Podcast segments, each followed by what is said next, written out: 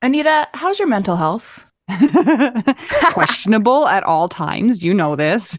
Yeah, how's the mental health of your children? Um, also a little bit tricky. Can I tell you my experience in trying to find therapists for myself and my kids, Mel? Yes, please. Okay, this is how it goes. You ask around your friends and your family for a referral for somebody who's nearby. You finally find somebody who sounds like they might work for your family. You give them a call and you find out that A, they're not accepting new patients, or B, they have a huge wait list. So you start over again and you ask people if they know anybody who would be a good therapist and a good fit. Finally, you find one, you go and you meet with them, and you figure out that you don't actually like them that much. But it's been so much work to find somebody who you can go to in your area that you're kind of stuck with them.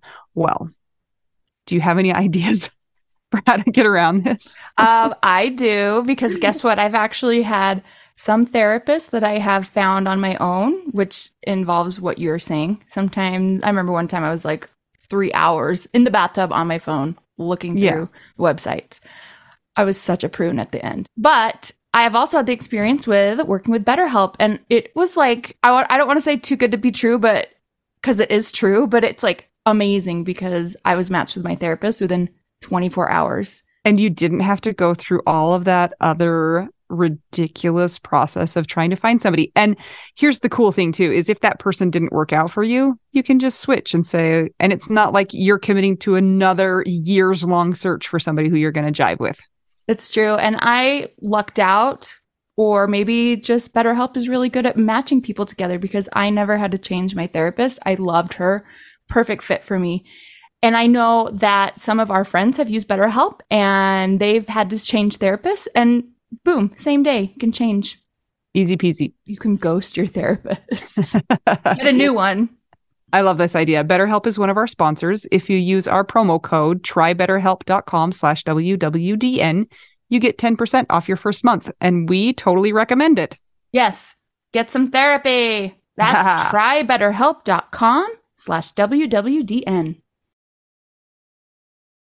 Anita, it's your birthday. Happy birthday to me. You're old.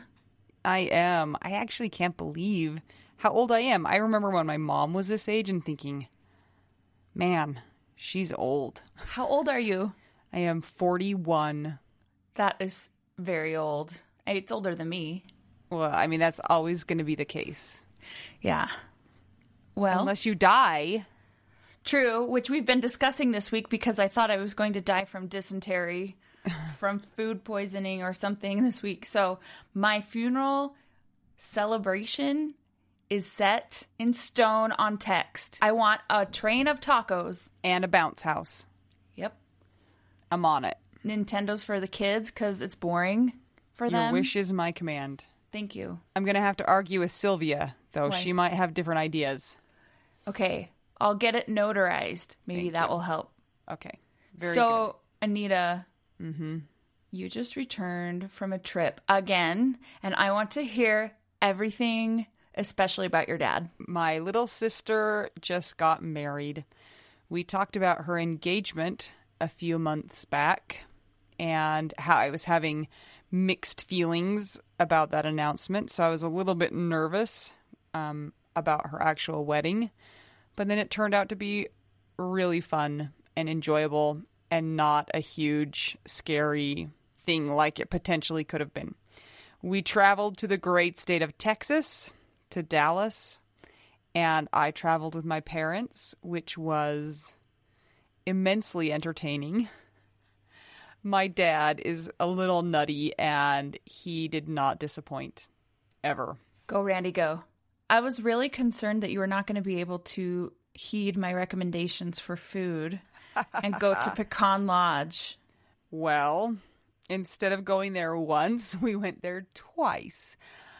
We got into town. It was just my parents and I in the beginning, and then the other family members joined us later throughout the day. And Mel says we needs to go to this place. And so we went to it and we ordered our food and we're eating it. And my dad, out of the blue, says, This is good for man. Meat is for man. What? This is good for the body. Food is meant to be enjoyed. Was this a new revelation for him? I cannot speak to whether it was a new revelation for him. It's the first time I've heard him say words like that. It was so funny. And I don't think he wasn't meaning like meat is only for men. He would like meat is for mankind, is what he was saying. He's So- very inclusive. Thanks, Randy. Yeah. So then the day before we left, we had the whole family together, or most of the family, and we were discussing what we were going to do. And he was like, We got to go back to that place. That was some good food. They need to experience this. So back we went two times, one trip. It was good. It's so good, right? Meat is for man. Let's put that on a shirt. Oh my goodness. Speaking of shirts, guess what, y'all? What? Guess what is available starting today? Anita, you don't even know this actually. I know. That's what I was going to guess. I was going to guess shirts. Yes, and other merch. It's official. Our Widow We Do Now store for merch is officially open. Really? Yes, this store will be open until June 15th, and then it shuts down. Oh. So get it while you can. Yeah, this is like a pop up merch shop. Yeah. Pop up oh. merch. We have been taking into account what people are requesting. So check it out. There are a ton of designs that you can get. You can get them in various colors. There's buttons, there's tumblers. I was thinking button like buttons on your shirts, but I think that's not what you meant. Not my buttons. Not my gumdrop buttons.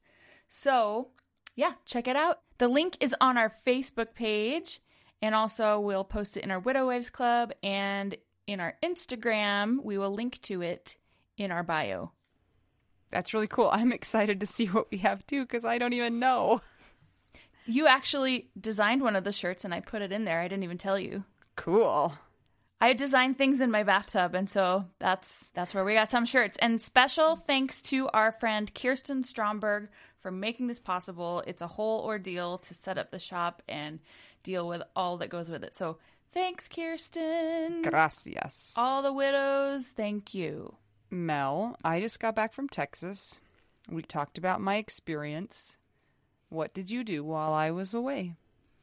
Well, seeing as my memory only stretches back about a day, I'll tell you what I did last night. I was tricked. I was lured into a gig. Did they lure you with cheese? Yep, they lured me with cheese, with delicious food. They lured me by saying it was going to be an early start time. They were luring me by telling me that they would provide my gear for me and that it would be done early. And it was all lies. Only one of those things happened. They did provide the gear, which I'm grateful for. But Wait, that means no cheese? No food? I got no, no, I'm telling you, it was a trap. It was a trap. And they told me that it was going to be limited seating at 20% capacity, which spoke to me because I am like, I don't know how to interact with people that are not grieving like I am because I'll talk about it all the time. So I get there, no rules, no anything. It was like packed. I've never seen this place so packed. Oh, and by the way, no food for me. And guess what time it started? Tell me. 10 p.m. It ended at 1. That's past the pumpkin hour for You you. guys, I go to bed at 9:30. I'm a golden girl. So, did you survive? So all day yesterday I was dreading it cuz I'm like how am I going to stay awake? Like how in the world am I going to stay awake and mm-hmm. drive there and then play the mm-hmm. tunes? So I drank some caffeine before I got there. And then I saw my friends and then I played whatever I want. I said, I will do this now since you've lured me and tricked me here. You have to let me play whatever chords I want to play. I'm going to mess with you when you're singing and play cooler chords. And they're like, fine. So I got to do whatever I wanted and I survived. And I tried to use my life coaching tips from Coach Shauna to help me to have a better experience in my mind. And guess what? What? I would say I had a 60% decent time and actually kind of fun. Yeah. So, will they lure you again or will you be wise to them next time? Oh, and now I'm onto their ways. Hmm. See? Sometimes experiences help us to learn. I'm going to give him a contract. Oh, that's a good idea. Yeah. Food provided, 6 p.m., done at 9. So you got home and went to bed late last night? Well, I probably woke up right after you went to bed because my dad made me wake up super early on my birthday because he was worried about getting to the airport on time. 4:30 a.m. Not that's not a happy birthday to me. So, and Texas is 1 hour ahead of our time zone. So Correct. That's 3:30 our time zone. In the morning. Yep. Oh, Randy, He is so funny. you are a rascal. I'm glad you had a good trip. I'm sorry you had to get up so early. Aren't you glad you didn't book the earlier flight to come back? You would have had to get up at 2:30. Yeah, I'm glad we didn't have an earlier flight. I would have had to have woken up last night. Mel, it's been a long time since we've talked about BetterHelp, who's one of our sponsors. Yes, and I have been learning a lot about the brain. I've been reading The Body Keeps the Score every day, and I'm learning so many new things. And EMDR is very helpful for trauma survivors. And did you know that you can find a therapist that does EMDR on BetterHelp, even if it's online? I did not know that. That's really cool. So, if you're in need of a new therapist, or you want to try out therapy, or you need to have a change or something new, check out BetterHelp. You just fill out an online survey. They match you with a therapist really quickly. If you're not hitting it off with your therapist, you can always request a new one. And did you know that you can change therapist same day? Oh, really? Yeah, if Like you're not mid mid appointment. What? Yeah, you're You like can fire "Check it out." them. yes, you're fired. Yes, it's That's really cool. easy to switch. Yeah, their platform is pretty great. I've been doing it for over a year now. I love it so much. I can show up in my pajamas. My therapist is really great. You know what else they have? Tacos. Maybe. They have these things that are like groupinars where they have different topics they're included and they have everything from grief to parenting to LGBTQ to COVID support to basically anything people are dealing with. The therapists take part in running their own webinars there. So it's really great. I've uh, participated in some of those. So I highly recommend it. And we happen to have a unique code that gives you 10% off your first month. It's betterhelp.com. That's betterhelp with a P dot com slash WWDN. Check it out. The link is in our show notes as well. And get yourself some therapy. Today. The end. And fire your therapist in the middle of your session today. Mel, what about the Patreon? You want to tell our listeners about that? I love the Patreon. It's so fun. We have so much fun in there. We have a lot of videos from behind the scenes content. We also have some discussions in there. And what Patreon is, is it's a platform for creators where their patrons and people who want to support them are able to do that. So we have four tiers available. They start at $5 and they go up from there. So there are different benefits for each level. So go ahead and check it out at patreon.com slash WWDN. You can see how I make Anita not sound so mean to me with editing. And if you hate commitment, you can just buy us a taco at buymeacoffee.com slash widow we do now. One of the things that's cool about Patreon is certain levels get a shout out, which we will do right now. Our first shout out goes to our secret dead husband. And she says, We are the world. We are the, the widows. You got this, widows. Keep on trucking. Next, we have Ivan the Meisner, David the Kelly. Constance the Dahlbach, Dawn the Satterwhite. Cat, just the cat, because she's too cool. Cat the Cat. Now we'll move on to our widow wives and our widow besties, starting with Danielle Catterberg, The Winehouse, Karen, Amy, with no last name. Then, Amy Sapp with the last name Sapp, Ashley Han Ashley Han, Christina Shiflett, Mindy Holmgren, Dennis Brazo, Jenny Taylor, Jenny Wang, Kirsten Stromberg. Thanks, Kirsten, for the t shirt shop. Laura Bradbury, Missy Schubertian Symphony Number 2.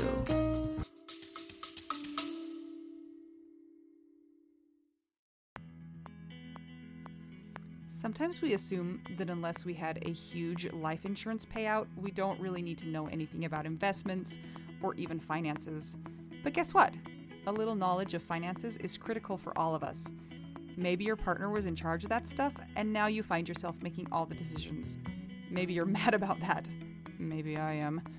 Nicole from the He's Gone But the Money's Not podcast is here to help. She tackles financial literacy by telling the stories of women and widows and finance experts and shares the lessons they've learned as certified financial planners. Whether you know a lot and feel confident in your financial decisions or feel unsure about all of that stuff, there is more to learn. Listen and subscribe to the He's Gone But the Money's Not podcast on all podcast platforms. This ad was paid for by Rockhouse Financial, an SEC registered investment advisor.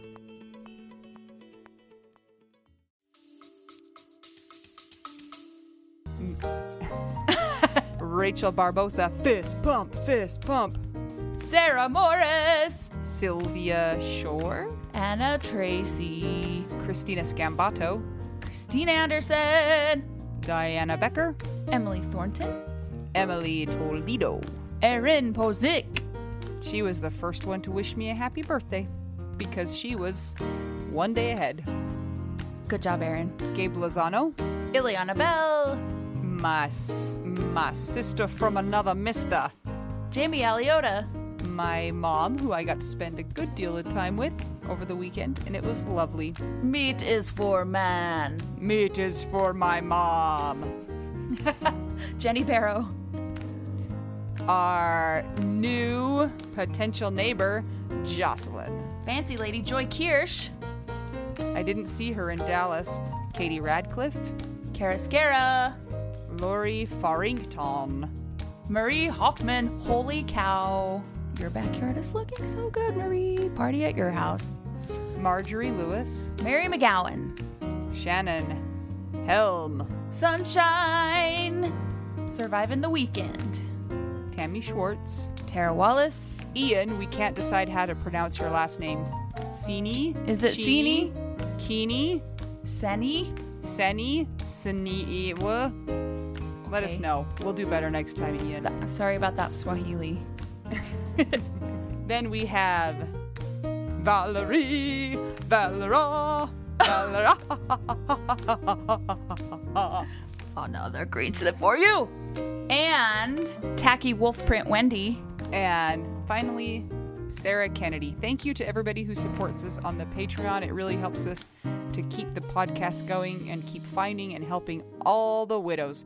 Speaking of finding the widows, we are currently holding a contest or a bribe. I don't know how you would define this. It's a win win. It's a win. Let's just say it's a win-win. If you write a review and a rating for the podcast on iTunes, shoot us an email with your username of that review. We will enter you into a drawing for a two, a couple, two, 20 I said 25 on the last podcast and you said 20 on your post. So, You told me 20 in the text. Who cares? It's 20 something. It's going to be a 20 something dollar gift card. Oh my gosh, we're a nightmare. This is what happens when widows rule the world, guys. So make sure that you give us a rating and review. It helps so that new people searching for resources and support find us and we can get them into the Widow Wives Club. We can get them the support that we have all found helpful. Hopefully, you have. I mean, hopefully that's why they're listening. Hopefully. Unless this is their first time. And then, welcome, first timers. Yes. We hope you're not traumatized. I mean, you are. Remember to join our Widow Wives Club on Facebook. You have to answer all the questions. If you have a hard time finding the link to join the Widow Wives Club, either email us or in our Instagram, find our link in our bio, and the link is in that. When you're requesting to join the Widow Wives Club, there are four questions. And you might try to skip over some of them, but please either answer yes or no, or enter the text or the links that are requested. This does not mean to just give us information. It means if you do not have the link we are requesting, you need to email us and we can help you from there. If you don't understand what we're talking about, go try to join, and then you'll know. And remember, you need to agree to the rules, and that's one of the boxes that you need to check. That's one of the ones that gets forgotten, and Yeah. we need you to say that you will agree to the rules. That's all. Thank you. Is it time, Mel? It's so time. It's a. Remember when you were little and you'd say, "It's a freckle past a hair." I Did you ever do that? Oh my gosh. I had to like reach back in the archives just now, and now I'm remembering. Yeah. Woo! I'm Anita. I'm Mel. It's time to get to our guest, and we're two young widows trying to help all of you and all of us figure out widow, we do now.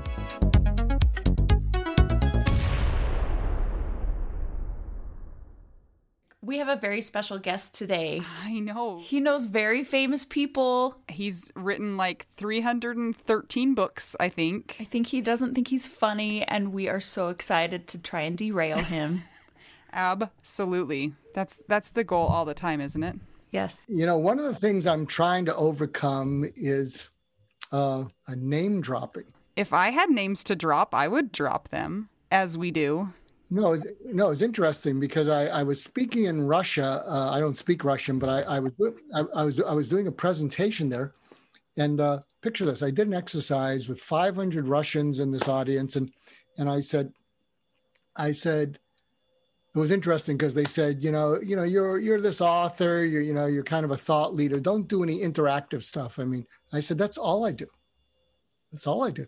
And so I did this exercise and I said, uh, I want you to pair up with the person next to you and talk about something really exciting.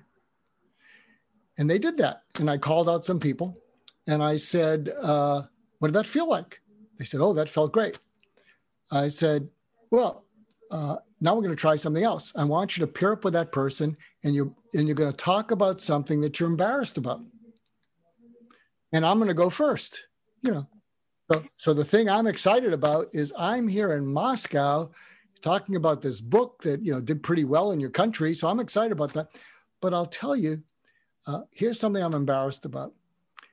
I'm a name dropper, and I've already dropped at least five names. And every time I do that, you know, you know, you know, I get away with it. People will say to me, "Mark, Mark, you know, don't be so hard on yourself. At least you know the people." And but but I've done it five times, and afterwards I say, "How could you be so insecure?"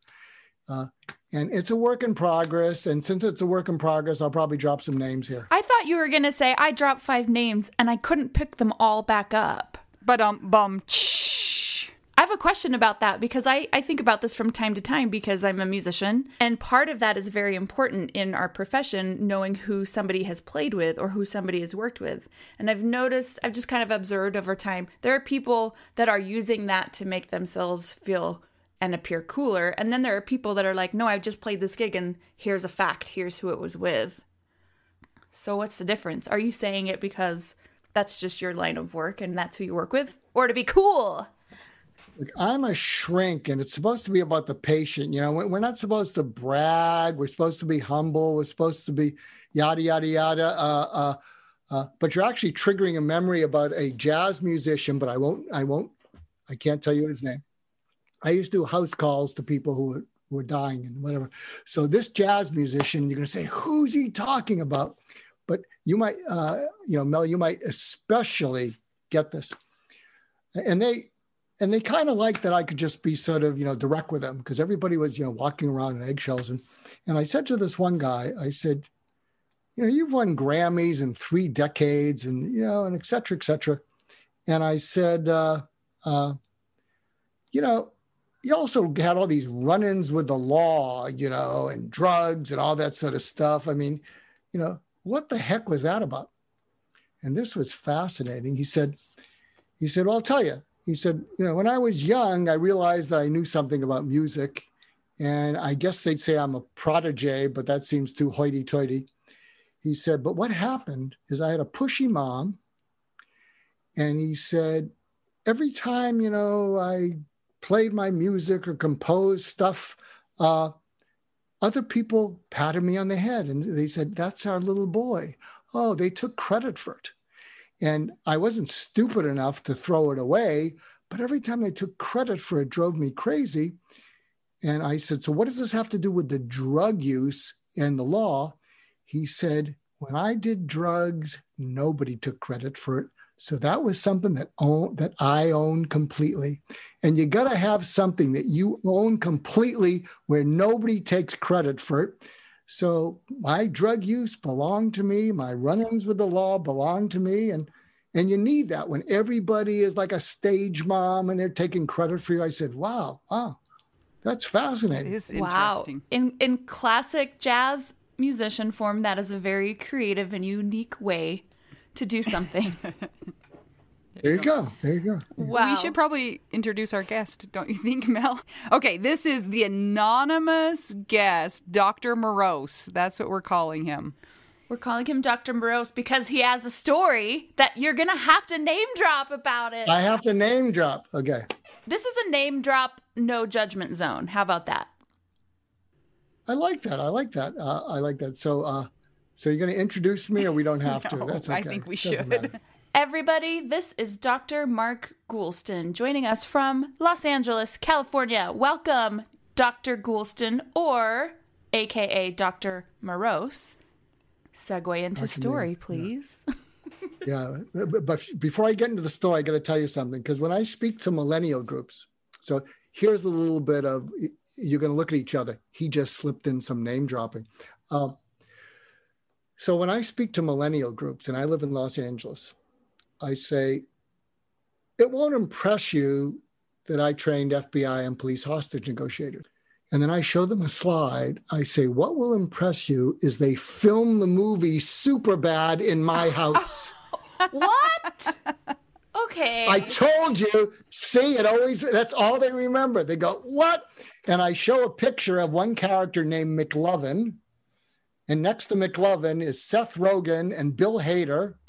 And they're in our bedroom. wow. So I, I show that to millennial groups. And I'm telling you, that's all they remember. That's what gives you the credibility, is that story. And none of the. I, I, I was also work, you know, I worked on the O.J. Simpson trial. They don't remember. I remember that, though. But, uh, I remember that too. Now we might look Yeah, young, We might be older than you but think. we're kind of old. yes. I think I was I think I was in junior high when the OJ thing was going on. You were probably just barely in high school, right, mm, Anita? I don't remember. Here's one interesting fact, though, Dr. Morose, aka Dr. Goulston. I am into true crime, so the FBI hostage thing is near and dear to my heart. And we're both widows, and we have suicide widows in our group. So that is also near and dear to our hearts. So, all three of those facts we are very impressed with, including Superbad. So, thank you. Dr. Morose, do you want to tell us a little bit about yourself professionally, besides the fact that Superbad was filmed in your house? What what kind of a doctor are you? What do you specialize in? And why do you get called Dr. Morose? Okay, well, okay, so I was trained as a psychiatrist. Also, I have something, and, and maybe this will help people cope. I have something called the Dead Mentors Society. So I've had eight mentors, they've all died. And uh, and one of my early mentors was one of the leading experts on suicide in the world. So he he co-founded the suicide prevention centers in Washington and Los Angeles. And there's something called the American uh, Association of Suicidology, and he founded that. And he was at UCLA, and uh, his name was Dr. Ed Shneidman. And he was quirky, and I'm kind of quirky. And uh, so we got along pretty well. And what would happen is he would refer me still suicidal patients who had to be discharged. Now, they weren't acutely suicidal, you know, but you can't keep them there forever. It was just, it was just part of their personality. And so he would go up to a consultation with them and he'd refer them to me because sometimes the residents in training, you know, they could pick and choose who they saw who left the hospital. And sometimes they didn't want to see these people that they thought would still kill themselves, even though they signed a contract saying, no, I'm good to go. Uh, you know, and, you know, they just sign out and all that sort of stuff. So, so I, th- I became somewhat of a suicide specialist because he would refer me these people. He'd uh, he'd uh, do a consultation on them, and he'd call me on the phone. And it was always the same uh, phone call. He here's his voice. He'd say, "Mark, Mark, this is Ed. I'm with this lovely young woman. I'm with this handsome young man. Mark, you could help them." Uh, and so they got discharged, and I'd see them. And uh, uh, and can, can I share something that's kind of poignant? Is, do you do poignancy? We can do both. We like to live in both worlds. Okay, so so part of my real good fortune was that just before I finished training, there was a fellowship I was going to go into, and the fellowship fell apart. So I said, well, I may as well just go out there. And this guy's referring me people, so it looks like I have you know you know people to see. But why it was my good fortune is because uh, as I started seeing these suicidal patients, because I didn't work in an institution anymore, I noticed something that when I would be checking boxes and I started to listen into their eyes, and when I listened into their eyes, their eyes would be screaming out at me, their eyes, you're checking boxes and I'm running out of time. So I had the choice to check boxes or go where their eyes were taking me. And so I learned to listen into their eyes. And part of what I do, because I, I, you know, I, I, I'm retired now, but I do programs where I, you know, give tips to parents who are worried about their kids or their spouses or whatnot about how do you reach people. And part of the mission that I'm on in the world is, you know, when people are in pain, uh, they're always screaming at you with it, through their eyes. They may be screaming at you, but a lot of times, if you look into their eyes, they're screaming at you, uh, I can't take this much longer. I'm running out of time. And if they see you noticing it, and instead of getting scared, giving them all kinds of advice and throwing stuff at them, if you just look into their eyes, uh, and uh, something I've, I've told parents to say to their kids so here's a little input uh, if you have kids you're worried about and they're in a dark place. When you ask your kids how you doing, or you ask anyone how you doing, and they say I'm great, they're usually good. But when they say I'm fine, they're not. When they say I'm fine, what they're saying is leave me alone. I think we are well accustomed to that phrase as widows. We all use it, and we all use it as a code for I don't want to talk to you about it. Yeah, I don't want to talk about it. I don't want to talk about it. And and so what happens is when they say they're fine, if you're worried about a kid, because that's one of my passions is to try to help things. Is is uh, is you can say, uh, and you can even say to you that kid or whatever, you could say, you know, if you said you were great, I think you were good, but if you say you're fine, I think you're not fine. And and and so there's a few questions that I suggest. So you you say this to your kid. You could say, at your absolute at its absolute worst, how awful are you capable of feeling? And they're going to go, huh? What? No, you could say, at its, at its absolute worst, how awful, not awful behavior, but how, how just awful are you capable of feeling? And they, they may say, uh, pretty awful. And you want to get them to open up. Pretty awful or very awful? Oh, oh okay, very awful. Second question is, uh, and when you're feeling very awful, how alone are you capable of feeling with it? Pretty alone. Pretty alone or all alone? Okay, all alone. So it's what you're feeling is this is surgical empathy. You know, we've talked about that. You're going in there. And then what you do is you say, take me to the last time you felt it. You're gonna say, what? Yeah, take me the last time. Was it 2:30 last night? Because I heard you walking around your bedroom. And here's an interesting thing is when you can get someone to talk about something so vividly that you see it through your eyes, they re-experience the feelings. And when they re-experience the feelings, they're not alone. Yeah, so what was happening at 2:30? Heard you walking around. Yeah, I woke up, I couldn't get back to sleep. Yeah, I, we could hear you. What was going on? Uh, you really want to know? I wouldn't I wouldn't be asking if I didn't want to know. You know I was driving myself crazy. You know, uh, uh, felt like putting my fist or head through the wall. Wow, then what happened? Well, I didn't do that. Uh, you know, and then I kept looking around for, uh, you know, I was sneaking around. If you really want to know, looking for some of your sleeping pills, you know, you know, that maybe you left another room. You find any? Because we're looking for those things. Uh, no, no, no, no. Uh, uh, so what'd you do then? Well, I went back into my room and and mom, dad, I, I didn't know how I was going to make it. And then the sun rose. And then what you say to your kid, you can say, I got a favor to ask you. Uh, when when you feel that the next time, do whatever it takes to get your dad or your mom and my attention. And because sometimes, you know, we're, you know, you know, we're caught up in ourselves, but do whatever it takes to get our attention. Because we don't want you to be there alone. Hmm. So does that make sense? You can sort of follow that. So it's like peeling the onion. And so I'll share that with you because one of the things that just changed everything for me as a suicide person, suicide uh, prevention person. Uh, there was a woman named Nancy that Dr. Shneidman referred to me, and I think she'd made three or four attempts, and I didn't think I was helping her. I mean, I, you know, saw her probably two or three times a week, and she rarely made eye contact.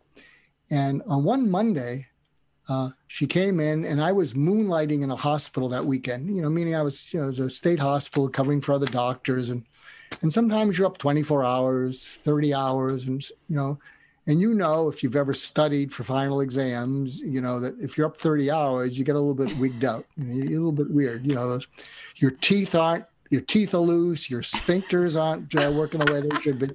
You know, but we but we but we won't go there. We won't go there. Um, you know, uh, and so I had been up, and so picture this. So you're looking at me, and I'm looking at you, and when I was looking at Nancy, she's like this. She wasn't catatonic, but I was, you know, sleep deprived. And so I said, and she rarely talked to me. And I said, Nancy, uh, no, what, and what happened is I'm looking at her, the color in the room turned to black and white. So I'm looking out and the room is black and white. And I, you know, and I'm relatively young. I said, this is kind of weird. And then I got cold and chilled. And I said, Ooh, I'm having a oh, stroke oh, or seizure. you know, black and white room, uh, cold. And so I do a neurologic exam on myself. I'm a psychiatrist. You know, I was trained, you know, medical type stuff. And so I'm tapping my elbows, I'm looking at my fingers, I'm whatever. And and she's still like this. And I say to myself, I, I think you're all here. You're not you're not having a stroke or a seizure. And then I had this crazy idea that as I was looking out into the room and it was black and white and cold, that I was looking out at the room through her eyes. That that's what she felt. So, because I was sleep deprived, I blurted this out. Nancy, I didn't know it was so bad, and I can't help you kill yourself. But if you do, I will still think well of you. And I'll miss you and maybe I'll understand why you had to to get out of the pain. And I thought, I think I just gave her permission to do it. I think I'm really screwed here. And she looked at me. It was the first time she looked at me. She looked right through me. And I said, what, are you thinking? And she looked at me and she said, If you can really understand why I might have to kill myself to get out of all the pain, maybe I won't need to. And then she smiled. And I kept looking into her eyes and I said, I'll tell you what we're going to do. I'm not going to throw treatments at you unless you say, I think I need some treatments because you've been tried on everything. And I'm not going to throw stuff at you unless you say, Can we try something? Uh, and I'm not going to throw something at you and then have you not try it and then you come back and you're, you're guilty and I didn't do it and whatever. Uh, would that be okay? And so imagine we're locking eyes like I'm locking on yours. And she looked at me with a look that said, "No, keep talking. You know, I'm, I'm intrigued." Uh, and then I said, "What I'm going to do instead is I'm going to find you wherever you are, and I'm going to keep you company there as long as it takes." That's so interesting. The word choice that you just used. Yeah, we'll tell you why in a minute. Because you because you've been there alone too long, and I just don't want you to be alone there. And then her eyes started to tear up, and all the color came back in the room, and coldness went away. And, and uh, so that was kind of my approach uh, to my surgical pa- to my uh, to my my suicidal patients to to listen into their deepest pain and do whatever I could so they felt felt. And I'll tell you something that I learned about suicide. Boy, this is a comical show, isn't it? Um, oh, it will be. Don't worry. don't worry. You know, we're gonna hit you with some fun. We're gonna hit you with some gotchas and punchlines. You'll never get out of it. We've already had at least three jokes so far. It's fine. Well, it's balance. Okay, so, okay. So let me get through the Dr. Morose thing because uh, because but but here's something I discovered. So after Anthony Bourdain killed himself, I wrote a, an article called "Why People Kill Themselves." It's not depression. So this might be of some interest. Uh, and and and it got 500,000 views in eight days. And I said, you know, a lot of people depressed, they don't kill themselves. A lot of people lose jobs, they don't kill themselves. A lot of people, uh, you know, it may contribute to it. But something I discovered when people are at the end of their rope is they have despair. And if you break the word despair into D E S P A I R, that means unpaired, despair. And they're unpaired with reasons to live hopeless, helpless, powerless, worthless, useless, meaningless, purposeless. And when they all come together, pointless. And what people who haven't been depressed, deeply depressed, don't understand is that death is empathic to that pain. Death feels the pain and says, I will take it away. And so I think by going into their pain, into the dark night of the soul, and I have a book called Just Listen, uh, which is in 28 languages and actually became the top book on listening in the in the world. It's about how do you cause people to feel felt.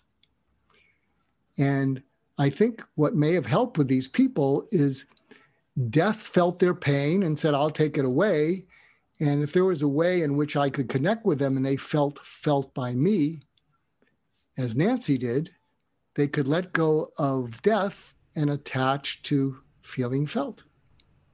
Does that make sense? Kind of, yeah. sort of? Yeah.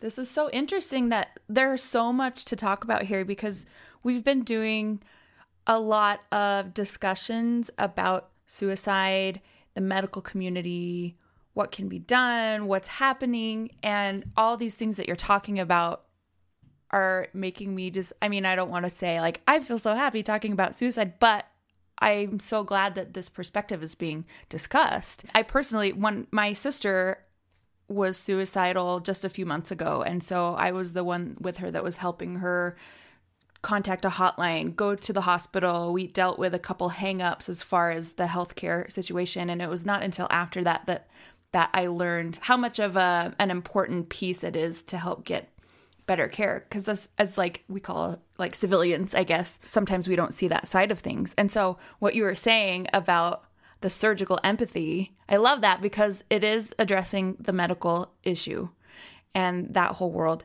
And empathy is bringing that other really important part of it together.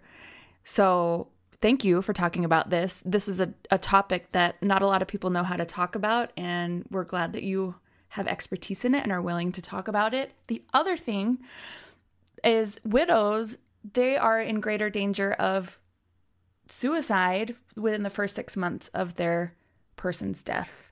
And so we, a lot of us have experience with either being actively suicidal, passively suicidal, all those things. And we don't exactly know how to help, but we want to help. So these discussions are so important. I was just going to say when he was explaining when he we said that his choice of words was really interesting.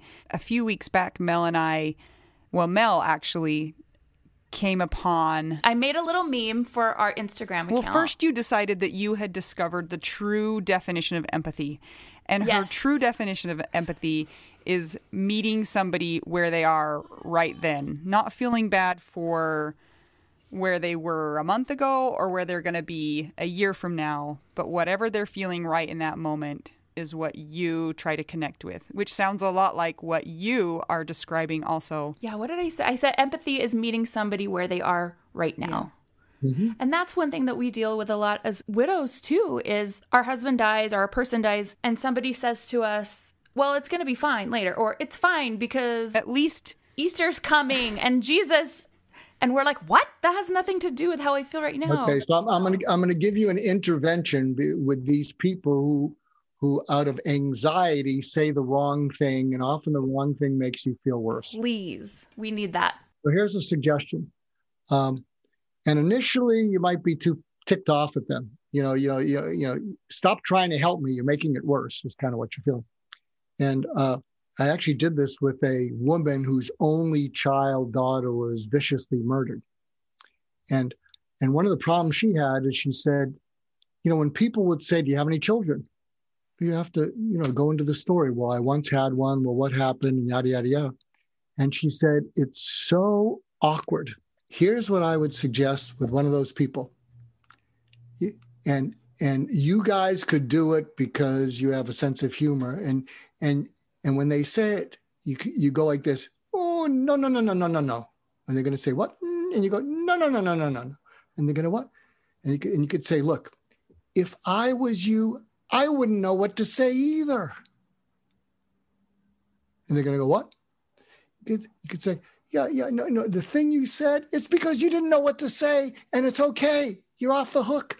If I was you, I wouldn't know what to say either. I mean, you know, it's like it's like Bambi, you know, walking around the forest and you talk to a widow that you didn't know was a widow. It's like, you know, Bambi coming in, you know, after the whatever. It's it'll be okay. And what happens is because that's what she would do with people, because to say, well, I had a daughter and she was murdered, you know, what we coached her to do because it was just so awkward is is she let them say it and she'd say, It's okay, it's okay and and in those days before COVID, uh, you know, she'd touch them on the shoulder and say, "It's okay, it's okay." If I was you, I wouldn't know what to say either. And what happens is it shows such grace that they not only feel better, but you walk away from the conversation saying, that was darn classy. Where the heck did I learn how to do that? That was, you know, pat yourself on the back, girl. That was pretty cool. So, do oh, you yeah. follow me? It's it, it's like a it's like a chance to do something like that, because uh, uh, there are all uh, you know you know when people suddenly, especially when you're younger, you know when they hear that, it's a it's a showstopper. Mm-hmm. So that's like a in a way, one way that we as the grievers can use empathy in that we are allowing them to talk to us, but we're not shutting them out because they don't understand and they can't understand. We talk about that all the time. We're like, nobody knows what to say. We don't know what to say. We've lived through it and you still don't know what to say to somebody. There is no book that's like, "Oh, this is this is what to say," you know. It's well, well, I'll tell you why it can help when you show empathy to the person who's doing a lousy job of it with you. Uh, you know, over the years when I would see some depressed people and you know and forget for the moment the widow thing, you know what a number of them would say when I when I and here's here's another uh, technique of surgical empathy. It's called the five reallys. You know, so someone would talk about something and you'd say, "No, I understand that, but what's really going on?" Well, I get you know I'm snapping at my kids and uh, and you know I'm sort of just jumping on them and I know, but what's really going on? Well, I don't feel like I'm getting much help. You know, my kids aren't doing what they need to do, and you know, and you know, and then if they're not widows, you know, you know, my husband's not much well, help. yeah, mine is not much help at all, so it still applies. and I'm pretty sure you're living in my house because so far you've gotten two of the reallys. Keep going. Yeah, yeah, yeah, and then and then, but if you keep, so if you say, but what's really going on? And so uh, this is something that a lot of high achieving women who are unhappy, but they're achieving. You know, that's that, you know, that's what they're doing. When you push them, a number of them, when I wouldn't let them off the hook, I remember a number of them would say, "I can't find my warmth or my patience," and if I can't find my warmth or my patience, I'm not a very good mom. Anita, this was meant for you today. Yes. And, you know, and, and but the point is when they would say that, that the surgical empathy is what's really going on. And do you follow me? That when they could say that, they could start to cry with relief because that's what was really going on. You know, I don't know what's become of me. You know, I'm impatient. I tell them to do their homework. They don't cooperate. You know, I tell them to clean up, but they're not doing it. You know, and I'm snapping at them and they're just kids. And so, so this is another thing. And but but getting back, this is a real tangent. One of the things I used to do with some of the depressed people, I'd say, "What's really going on? What's really going on?" And a number of them would say, "I don't think I deserve to feel better because I am totally self-involved." You know, maybe I don't deserve to be happy because, you know, I may say things, but I'm totally self-absorbed and maybe I don't deserve to be happy because, you know, maybe I just don't care about anyone. So one of the things I would do, this is, uh, is I would have a box of healthy snacks, and we're in LA. There's a big homeless problem here, uh, and I would give them a bunch of healthy snacks, and I'd say, what I want you to do every day is when you walk past a homeless person, I want you to go up to them. Don't scare them uh, and say, uh, "Hey, my name's Mark. What's your name?" You know, they do have names. And then when they say whatever it is, and they'll be nervous, you could say, "Yeah, yeah, my name's Mark," uh, and, and, you and you give them one of the snacks because a lot of times you don't want to give them money because they'll buy alcohol or drugs, and you say, "Here, you know, here's a little something. You know, hope it helps." You know, and just just hang in there. And and then you leave. So in other words, this is a chance for every day to do something for someone else that's not going to score you points. But let's see what it does to this feeling that you're self absorbed and maybe that's why you deserve to be depressed. And I am telling you, when they did it for a week, they'd come back and they'd be they'd be like mumbling. I said, "What's the matter?" It helped. and I'm mad that it helped. Right. it helped. You know, and so, what I'm saying is sometimes if you're a widow and you show empathy to other people, people who are awkward, who you're angry at, but if you show empathy and they receive it, it can maybe help a little bit of it because a lot of what you might be feeling, even though you feel justified, I'm a widow, you know, he left me, it's a real mess, uh, all that stuff, it's all true. But by showing some empathy to other people and feeling that was pretty cool what I did. Can I just keep a healthy snack in my pocket and give it to the person instead of showing them empathy? Just give them a fruit snack? Is that not? Does that is empathy, isn't it? does it work the same or no? Hey, knowing you people, why don't you just give them a six pack? no. Fruit snacks. hey, come on. Hey, where's your sense of humor? This isn't this. You can't is, even hey, buy hey, a six on, pack on. here. Come on. Yeah. That's right. That's right. Yeah, I know. So instead, all these uh, people they have six packs. They're exercise fiends. They have six That's packs right. running around. But anyway, Anita definitely does. But we got to talk about Dr. Morose because you you set that up. Should, should we yes. tell that story? Yes. Tell us how you got the name Dr. Morose. Okay, here's here's name dropping number 67 and I approve. So what happened is uh, a couple years ago I was invited to Larry King had breakfast every day for the last 23 years, and it basically got him out of bed. And, you know, and he had, you know, he had quirky friends. You know, people would be uh, come by, people would drop in from New York. And so someone introduced me uh, to a breakfast, one of the breakfasts, and I, uh, and, and, I went to it. And uh, they would often talk about uh, sports. I mean, you know, he was a big Dodger fan. He sat behind the dugout or they talk about politics and things like that. And often there were some people who were pretty fanatical about sports and politics. But uh, but he would look at me, and he'd say, "What are you doing? What are you listening for?" I said, "I always listen. I got a book called Listening. Just listen." He said, "You're so serious." I said, "No, I'm just listening."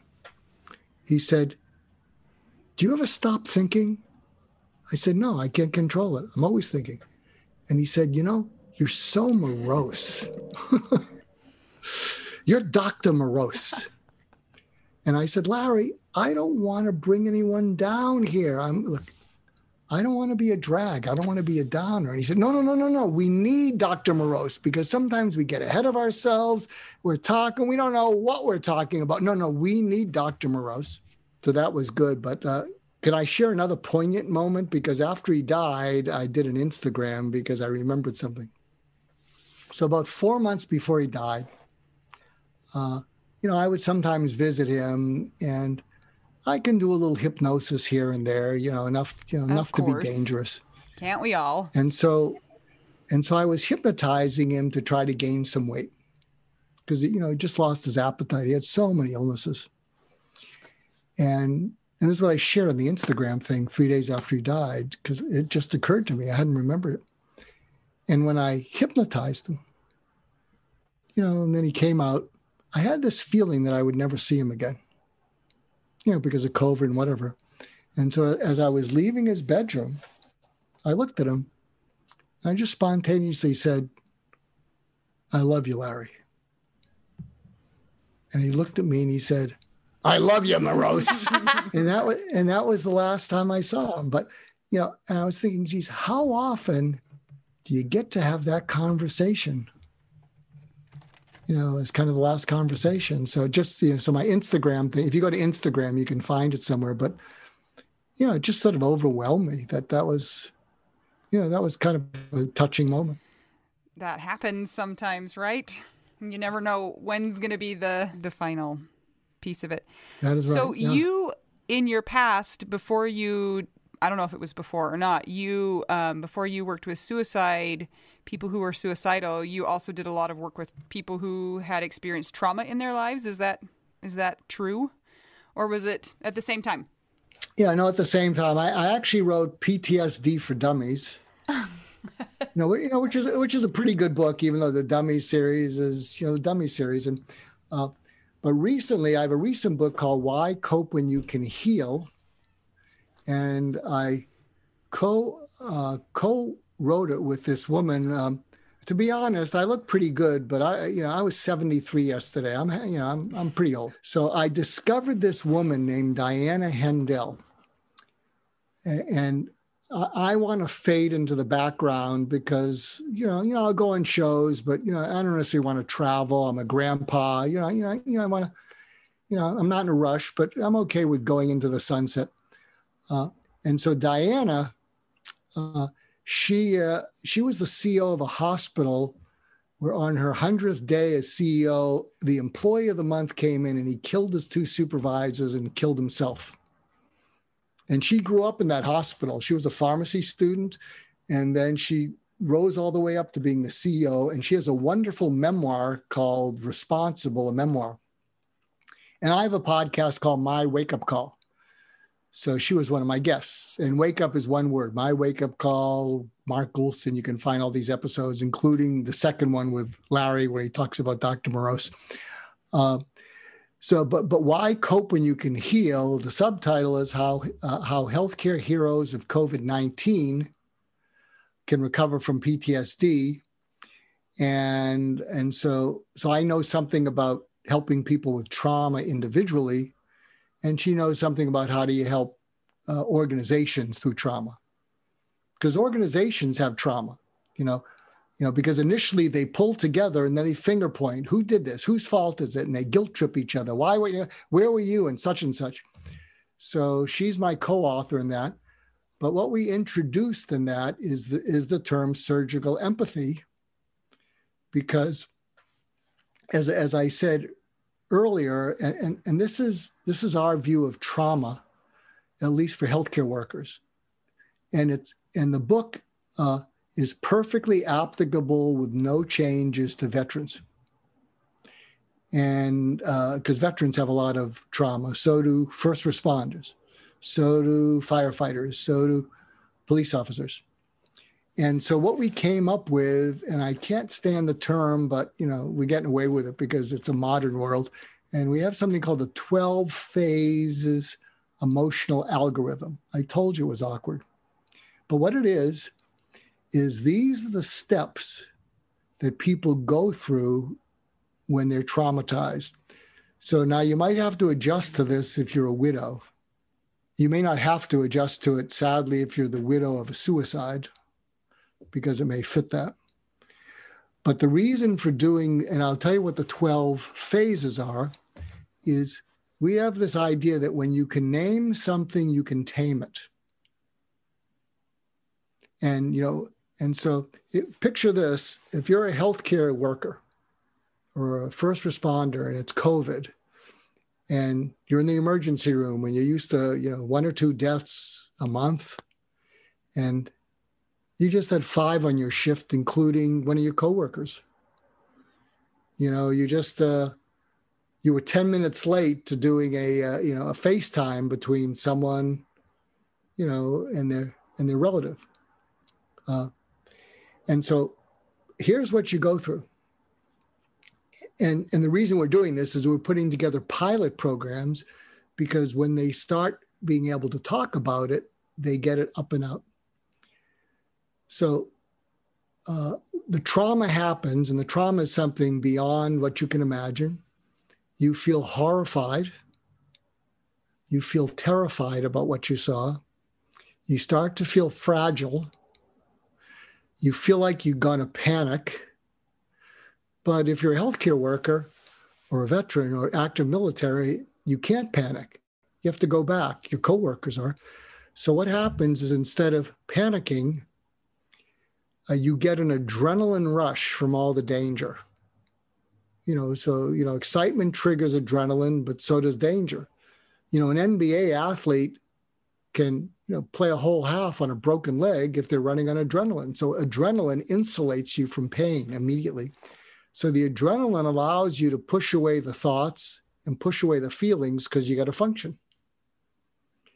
So there you are, pushing away everything functioning and you don't know how you're going to make it through the next shift and there you've been up 24 hours so you almost feel superhuman but inside you're feeling really messed up and it goes on day after day and you and you're doing it you know and you're connecting with people and you're insulated from it all because of all the adrenaline but what's going to happen and i hope the book isn't needed because when the danger goes away the adrenaline goes away.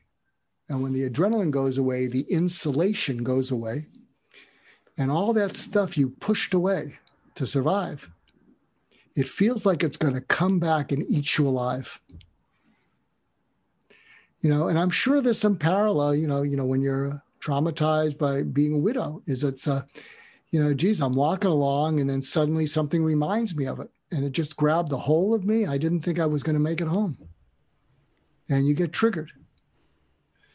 And uh, so, so what happens, uh, uh, and we talk about in the book, is when you can, and, and that's why you're creating such a great service, and that's why people who are going through the same thing, you know, it, it you got to meet with each other seriously because if yeah. you're a widow, especially if you're a young widow, and someone hasn't been through it, they don't know. They may be well intentioned, and you don't want to yell at them. You know, you just don't know. In fact, that woman, you know, thank you for letting me be tangential because I speak in tangents. Uh, but that woman whose daughter, only child daughter, was murdered viciously. I don't think I was helping her. I mean, she probably, I guess she thought I was helping her. She, you know, she thanked me. She made a donation uh, to the school, uh, and she thanked me. Uh, but but I what helped her is I introduced her to, if you want to talk about a really rough support group, there's a group called Mothers of Murdered Children, and the and the Los Angeles chapter, the head of the chapter was Sharon Tate's mother. You know, and Sharon Tate was the one killed by Manson. And so I got her to join the group. I think I was an advisor, you know, you know, for a year. And I'll tell you, this is a group you don't want to you don't want to be a member of this because they would share about the murder. They would share, you know, about finding the perpetrator. They would share what the legal thing is, and that's what they do. But what happened is by going to that, because nobody could really understand what you're going through. What what happened? And tell me if you've had this experience. If you if you've been in such a group, what happened is the younger mothers who's who had just had a, a murdered child happen, they looked to her like a mother. She was the experienced one. And so she didn't minimize what they were going through. But what happened is it's like the, the further away you are, you know, the more that someone who's really new, who's in a panic, I, I, can't survive it. You know, I want to kill myself. You know, I, I, you know, if you've been there, you've earned the right to not, you know, gloss over it. You, you're able to sort of say, I know. I we understand. have that all the time, actually. It's like mentorship in death. Terrible, terrible, terrible mentorship. Yeah, and we have both felt that. Um, I think I can speak for you, Mel, but when we have talked to people who have been widows for a long period of time, you know, 10, 12, 15 years, and in the beginning you can't wrap your head around making it that far because all you can think about is right now, and all you can think about is you can kind of live in the past because you just replay that over and over. And so when you meet somebody who's moved forward and has a life that's beautiful and fulfilling, you're kind of confused by them, but also intrigued, and it gives you some semblance of maybe I can get to that point in some, uh, you know, at some point in time. And it means so much more than somebody in your neighborhood, you know, saying, "Oh, it's going to be just fine." You know, you're like, "How, how do you know?"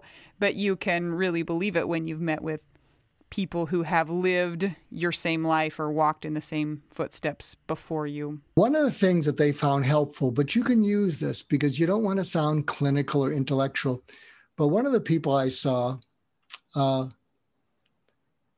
she she said, she said I was walking through, uh, taking a walk and uh, through you know through the woods, and I saw a tree that was cut, must have been hundred years old. And she said, you know, each of those rings on the tree is a year. And it shows the history of the tree. One one year there was fire, another year it was a flood. And you know, and the tree has character because each ring is a different year. And she said, uh, and it was so insightful. She said, she said, I think what I need to do is build new memories to dilute the effect of the other ring.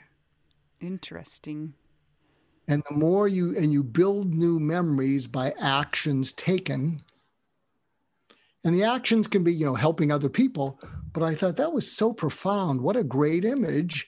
Because if you just stay stuck in the thoughts, you're not building new memories to dilute the impact of one of those bad rings. Isn't it true? Also, I've heard about trees that if there has been a frost or a freeze, that you can look at the tree trunk if you saw it open and you can see when the trauma occurred. So that's interesting because it's not like you necessarily will erase the rings that you've already had. You won't erase the trauma ring that you had, but you can contribute to the new rings. That's right. That's right. And I'll leave you, I collect eloquent quotes. And there was a woman I was seeing and I didn't think I was helping her. And she came in, she says, I think I'm better. And I said, What happened? And it was so uh, eloquent. She said, You know what it comes down to? Living with life never being the same again. And I thought that is so beautiful, living with life never being the same again. I said, What does it mean? She said, Life will never be the same again, but it doesn't mean it's over doesn't mean I can't laugh. You know, I'm not ready, but it doesn't mean I can't love. You know, but if I stay stuck in I can't stand it, you know, I can't accept it, you know, it'll just be different, you know. And a lot of people who've had cancer, you know, 9 11, you know, there's been many times when we just learn to live with life never being the same again. And I just thought it was so beautiful, the expression. It's true. We live with the dichotomy of traumatic things having happened and also the possibility for joy, or even sometimes those two things simultaneously living together. So, all of that is so valuable. So, thank you so much, Dr. Morose Goulston, for joining us today. Thank you for thank you for having me on. Oh, I'm going to give you one other tip because I like to give tips. So here was another insight. This from a psychologist, and and I just love the way it works. He says that sometimes when you say uh, "I can't go on" or uh, "I don't know what I'm going to do," he says put you put a psychological wedge into your head, which sounds like this: Up until now, I've thought I couldn't go on up until now, uh, I didn't think uh, uh, I could learn how to deal with it. But I think that's a lovely device because what you're what you're doing is you're putting a pause there and you're separating the past. Up until now, I never thought that I could get beyond this, which is different than I can't get beyond this. I'm sorry, I just can't get beyond this.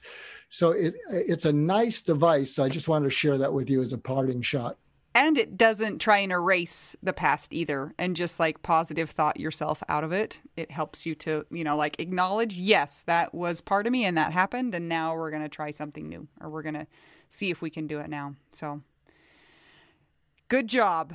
We appreciate the tips and all the stories and all the name dropping. We're here for all of it. I i haven't even started with the name dropping. No just kidding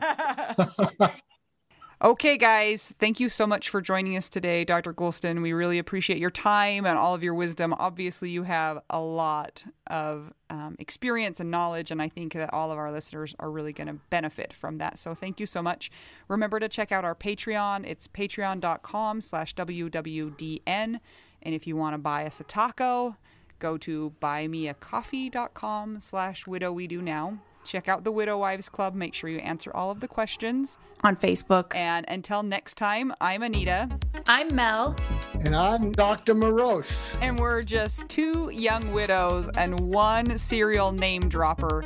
And we're trying to figure out Widow, widow we, we, do, do now. now.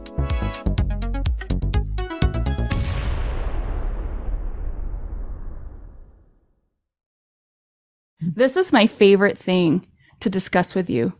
Tell me, what well, is it? One of my favorite things. I do enjoy tacos and cheese and dogs.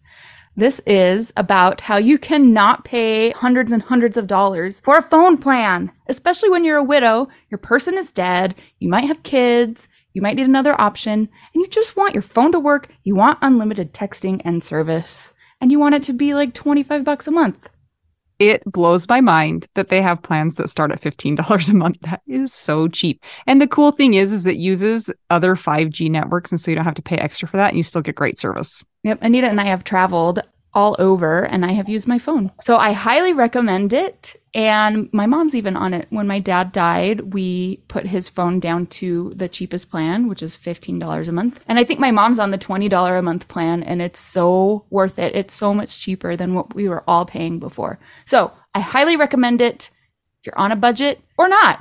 Who cares? Ryan Reynolds is in charge of the company and they send you free stickers with Ryan Reynolds temporary tattoos. It's kind of the best. So if somebody wants to sign up, what can they do, Anita? Go to trymintmobile.com slash WWDN. Seriously, you guys, such a great idea. Save yourself some money. And if you're worried about losing data or having any changes with your phone, not going to happen. They walk you through it. Everything's fine. It's the easiest process of all time. Again, that's trymintmobile.com slash WWDN.